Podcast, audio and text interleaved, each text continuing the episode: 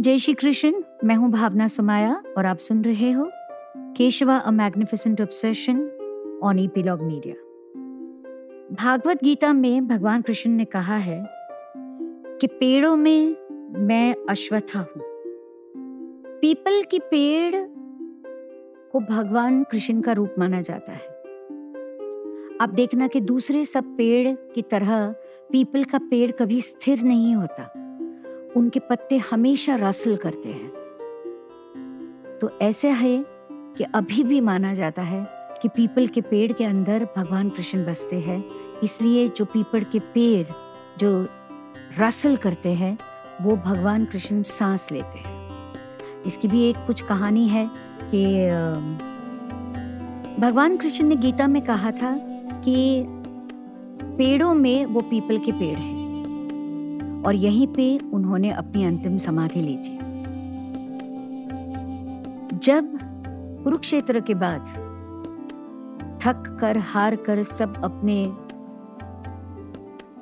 दोस्तों की, अपने लोगों की चिता को आग लगाने के बाद भगवान कृष्ण रात को पीपल के पेड़ के नीचे आकर बैठते हैं थकान दूर करने के लिए। और तभी कहीं दूर जारा करके एक ट्राइबल दूर से उनको नज़र नहीं आता है और सोचते हैं कि ये कोई प्राणी है और तीर चला देता है। और तीर जाके भगवान के दाएँ पाँव में लगता है।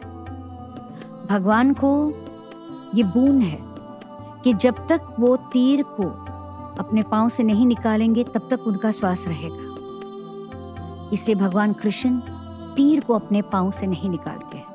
तब तक तो जारा वहाँ पहुँच जाता है और भगवान कृष्ण से बहुत माफ़ी माँगता है। मगर वो कहते हैं कि ये तुम्हारी माफ़ी की बात ही नहीं है, ये मेरा कर्म है।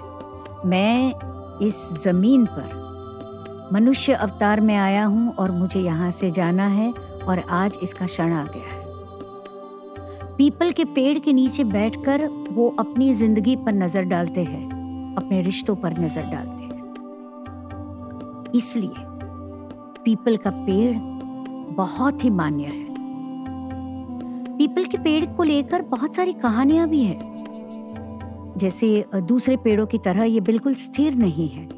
इसमें हमेशा एक हलचल रहती है। क्योंकि कहानी ये है कि जब असुर भगवान कृष्ण की तलाश में आए थे तो उनको, उनके साथ युद्ध नहीं करना था। तो वो जाके पीपल के पेड़ में छुप गए। और तब तक वहाँ से नहीं निकले जब तक कि असुर वहाँ से नहीं चले गए। इतने में यह हो गया था कि उनकी जो महारानी, उनको ढूंढती ढूंढती लक्ष्मी जी पीपल के पेड़ में आई और उन्होंने कहा, मैं भी पीपल के पेड़ में ही आपके साथ रहूँगी। अब दो भगवान, देवी और देवता पीपल के पेड़ के अंदर रहते हैं तो उनका जो फ्रेग्रेंस है वो तो ज़ाहिर है बाहर तक फैलेगी। आते जाते लोग, प्राणी, पक्षी, पंछी, सबको लगा कि इस पीपल के पेड़ में तो बहुत बात है।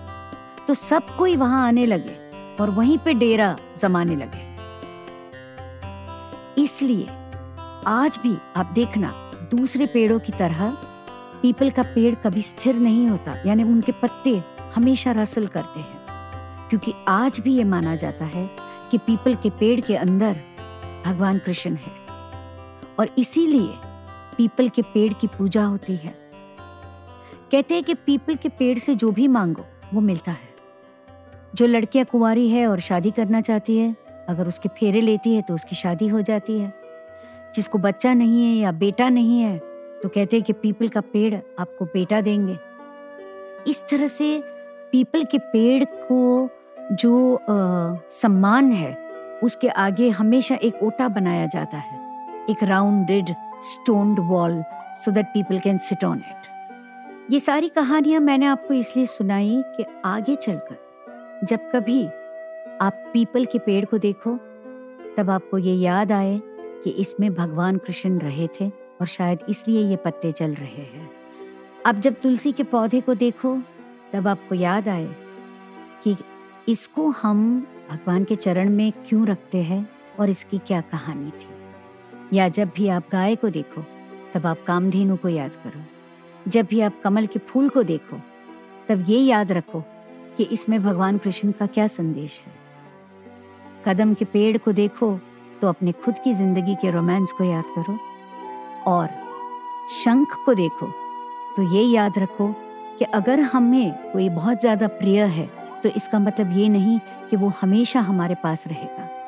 जब बांसुरी कृष्ण के पास नहीं रही और शंख को कृष्ण के पास आना पड़ा तो फिर हम लोग क्या है? कोई भी हमारे से बिछड़ सकता है। और सबसे बढ़कर, जो सबसे रोमांटिक कहानी है, वो है मयूर पंख की कहानी।